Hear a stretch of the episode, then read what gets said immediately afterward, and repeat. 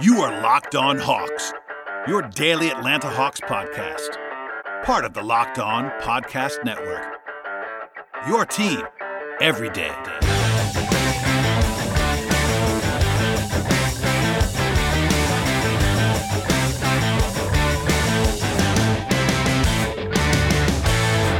Hello, friends, and welcome to episode 316 of the Locked On Hawks podcast. I am your host, Brad Rowland, coming to you very late into the night on Tuesday into Wednesday on the heels of what was an absolutely uh, kind of preposterous loss for the Atlanta Hawks. That's um, you know in, in, the middle of a season in which it's clear that the Hawks are rebuilding. Uh, individual results are, not quite as magnified as they would be during a playoff race or something something like that. But on a night when the Hawks uh, blew a game pretty much um, in catastrophic fashion, it is uh, probably appropriate to focus a little bit more on the actual result than anything else. Uh, the Suns beat the Hawks by a final score of 104 to 103. Uh, Atlanta had led by about nine points um, with less than two minutes to go. And uh, even from there, that probably undersells the collapse that, that, that took place from the Hawks in the end. Uh, it was the uh, Suns making plays on the stretch. Mike Budenholzer was asked kind of what happened, and uh, in short, he gave the uh, the short answer and basically said that uh, they were outscored by six or seven points down the stretch. So one of those things where they were clearly frustrated behind the scenes, but the Hawks imploded in a big way here, and that's the headliner of this podcast. So we'll run through what actually transpired from start sort, sort of from start to finish here before we get into some individual stuff as always. But I appreciate everybody listening to the podcast, and here we go. Um, the first, really, most of this game was pretty kind to the Hawks until the very, very end. But the first uh, quarter, Kent Bazemore was scorching hot coming out of the gates. The Hawks, the Hawks took, took, a 10 point lead uh, in the first quarter as Phoenix was pretty much um, I don't want to say impotent, but they were not not great in that early uh, portion of the game for the Suns. Uh, Marco Belinelli was fantastic uh, most of the game offensively uh, and had his own sort of trademark individual run in the second quarter as the Hawks took a 14 point lead. At, at that point, Belinelli had 12 points in his first eight minutes of play. Um, the Suns did though re uh, did sort of uh, you know, punch back is probably the best way to put it. Uh, as they had a 14 to 5 run near the end of the half, tie the game at 46 before going into the half, only a slight deficit. Um, not a super fast pace in that first half, but if anything, Hawks allowed uh, sort of the rebounding was uh, was probably the Achilles heel for Atlanta in the first half. They gave up about a 40% offensive rebound rate to the Suns that ended up being uh, pivotal in allowing the uh, home team to stay in the game, honestly, in the, in the spot. Still, the Hawks took an eight, uh, used an 8-0 run, took a nine-point lead midway through the third quarter. Uh, that was spurred by back-to-back threes from Ersan Ilyasova, who was very good in this game. We'll talk about him, of course, a little bit later, and actually held Devin Booker scoreless in the third quarter, uh, which is definitely noteworthy because Booker finished this game with 34 points. So do the math on that, and you'll see what sort of transpired here. And then the Hawks again had, another 8-1 run to go up by go, up by 10 points in the fourth quarter. At that point, I believe they led by 12 points with about four and a half minutes to go in the fourth. From there, things get wonky. As I mentioned before, the Hawks were up by nine with 157 to go, and from there, um, the collapse began. Uh, a three from Devin Booker at the 37 second mark. Um, got the uh, got the Suns back within two uh, after they'd been down by five, and then a, an, Ill, ill-conceived charge um, by Dennis Schroeder on the other end of the floor gave the Suns the ball back.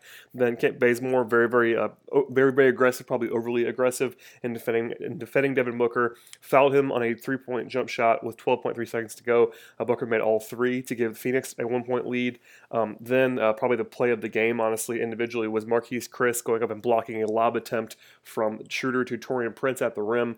Um, just great, just a great, honestly, just a great, a great play by uh, by Chriss, who I'm not a huge fan of, honestly, as a prospect, but he was very, very good at times in the spot and that was a massive play. Um, from there, the uh, Suns made two free throws, and then uh, down three with about six seconds to go, Dennis Schroeder decided it was going to be a good idea to go coast to coast and inexplicably take a quick two. Uh, made a, made a layup with 0.9 seconds to go. If you want to make the most generous possible description of that, uh, somebody threw this out to me on Twitter in the immediate aftermath of the game. You could probably, I guess if you wanted to, again, be, be very generous, say that Schroeder was trying to draw contact and get a three point play. I will not buy that. Honestly, I think he probably just didn't understand the time more than anything else. And uh, to make matters more hilarious or worse, depending on your viewpoint of this one, um, the Hawks had no timeouts at this point in time. So getting a quick two in that spot, there just wasn't enough time for it, period. But especially with no timeouts, the Hawks would have had, uh, would would have had uh, sort of in a, in a, best case scenario, a foul in the backcourt with about, you know, one, maybe two seconds to go in, in a perfect scenario, and would have, would have had no timeouts to advance the ball all the way all the way up the court. Just a, an extremely low percentage play from Schroeder ended up not working out where the Hawks could even foul at all. And as the bucket went in with 0.9 seconds to go, and that was sort of the end of that as the Hawks fell by the one point margin. So, yeah, start to finish here, uh, it was pretty interesting. Uh, honestly, the Hawks didn't play overly well, but they were definitely in control of this game for most of the night. And uh, in the final minutes, looked like it was going to be. I was starting to write and sort of formulate my notes in a, in a winning fashion for this game. And I think, uh, you know, talking to people on, on our Peachtree Group staff, people were sort of formulating all of their thoughts uh, through the prism of a victory uh, on this fine night. But that's what happens when you have basically have a pretty bad collapse, and it seemed like definitely affected uh, Budenholzer. And uh, of course, I was not at the game in Phoenix, but he was on, on the broadcast, he you know it was pretty clear that he was frustrated. I'm sure the players uh, followed suit in that way. So uh, all told, a pretty brutal performance from the Hawks, and it's a game that they absolutely should not have lost. Uh, there's some questionable stuff there at, at, the end of the game individually. Uh, I, I, saw some stuff with some, with some referee issues. I, I, did not really have any of those, honestly. You know, Bazemore fouled um, Booker pretty clearly. Um, Chriss didn't foul Prince. I didn't think on the on the alley oop, and then you know Schroeder's play sort of stands for itself. So uh, you know, I'm sure you could go find go find a call or two either way in the fourth quarter that would have been uh, not not not not ideal necessarily, but the Hawks just didn't play well and did not execute on the stretch and basically shot themselves in the foot over and over and over again, and that led to the 104 103 result. Before we get into the individual stuff, which I promise we will definitely do here, I do want to talk to you about the good folks at the Draft app. Fantasy sports fans, listen up. Did you know that your chances of winning on draft are 80% better than on salary cap sites? That's why draft is my favorite fantasy site. No more getting crushed by the pros, and it's not just me. More than 1 million people that have already downloaded the draft app agree with me. Play in a real live NBA draft right now, be done in under five minutes, and get paid out the next day. Drafts are filling every second, so you can join one whenever you want to do so. All new players get a free entry into a real money draft when you make your first deposit, but that's uh, only if you use my promo code LOHawks.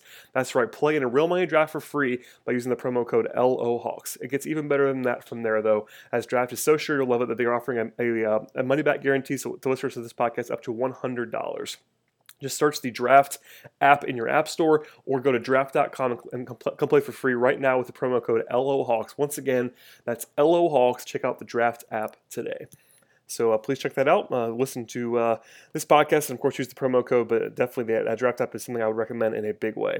Um, getting on to the individual portion of the program here, uh, some positives to take place for sure. I mean, it's not all negative. Obviously, the overall result was very negative, but individually, we'll start with the starting five in this game. Uh, Kent Bazemore was very, very good here.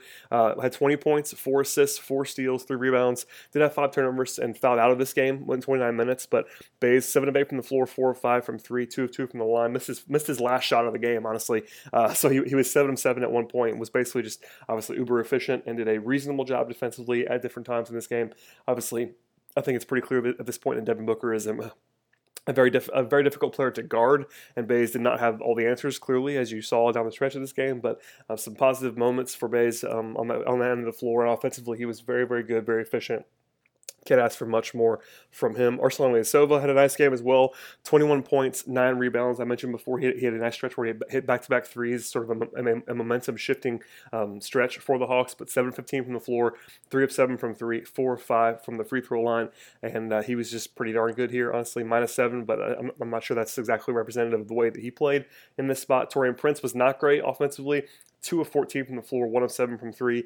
That's, you know, that's going to happen at sometimes. I, I, didn't think he was terrible, honestly. I thought he actually played better than those numbers indicate, but a bad shooting night for sure for Taurean. Something, a pretty forget, forgettable performance from him on both ends of the floor. Uh, TJ Warren had 31 points, and that was a guy that uh, Prince was dealing with a lot defensively in this game. So not not great, not, not a great spot for Taurean. Let's let's just say on both ends of the floor. Miles Plumlee, sorry, six points, seven rebounds, and 27 minutes.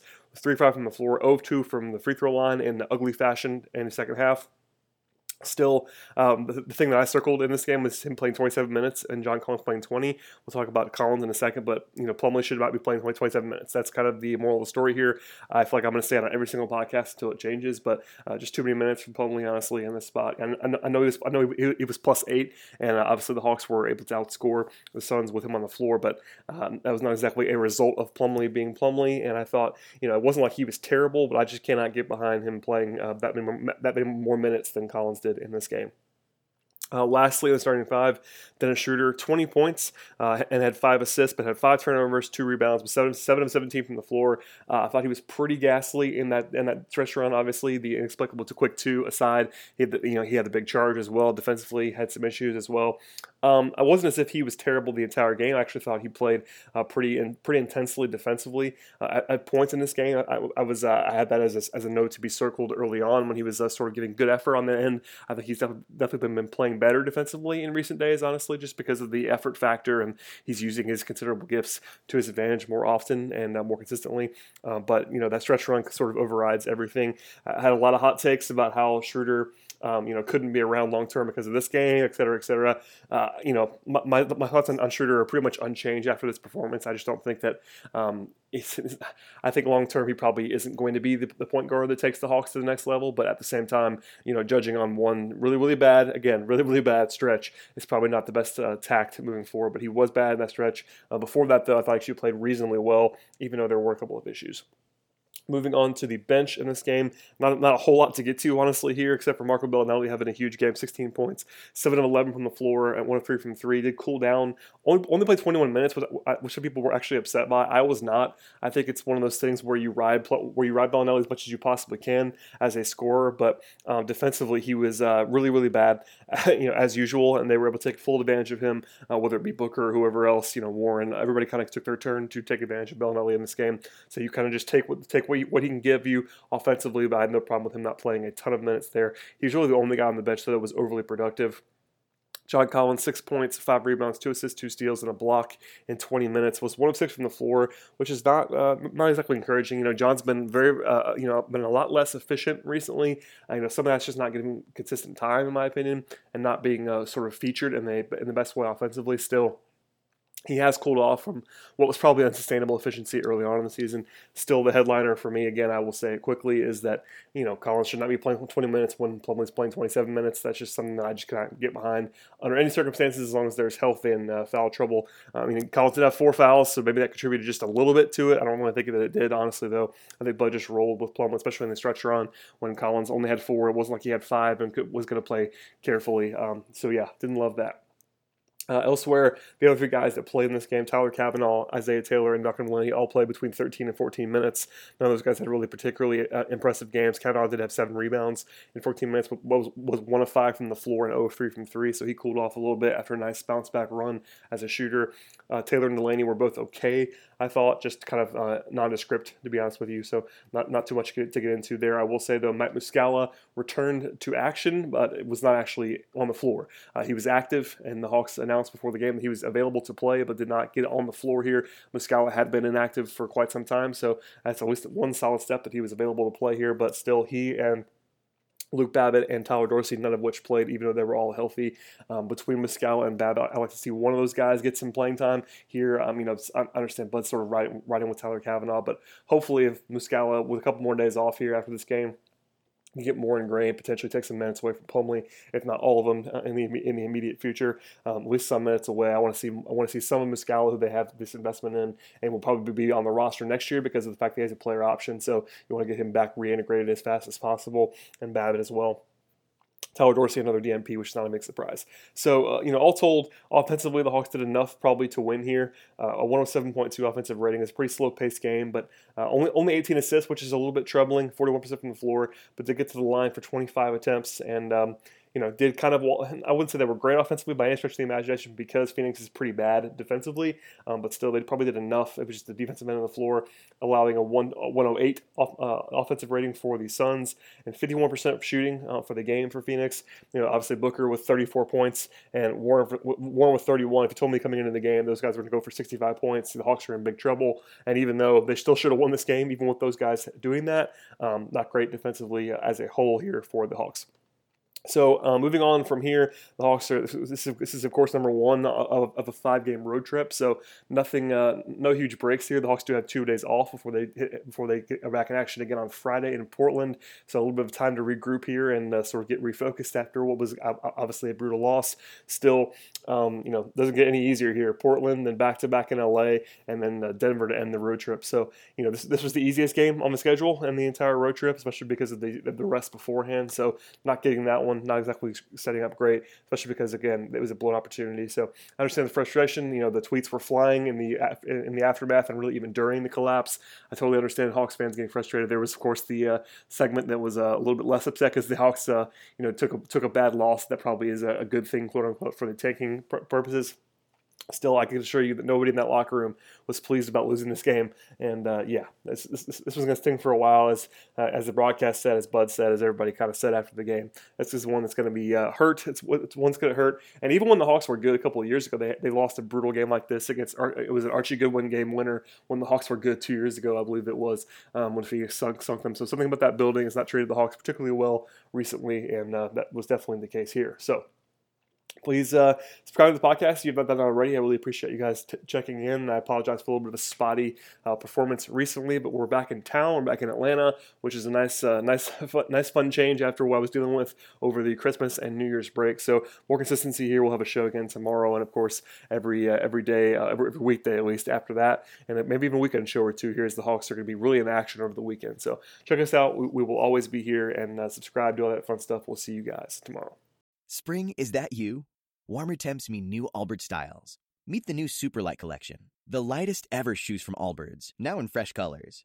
These must have travel shoes have a lighter than air feel and barely there fit that made them the most packable shoes ever.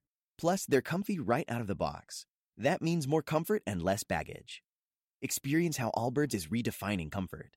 Visit allbirds.com and use code SUPER24 for a free pair of socks with a purchase of $48 or more. That's A L L B I R D S.com, code SUPER24.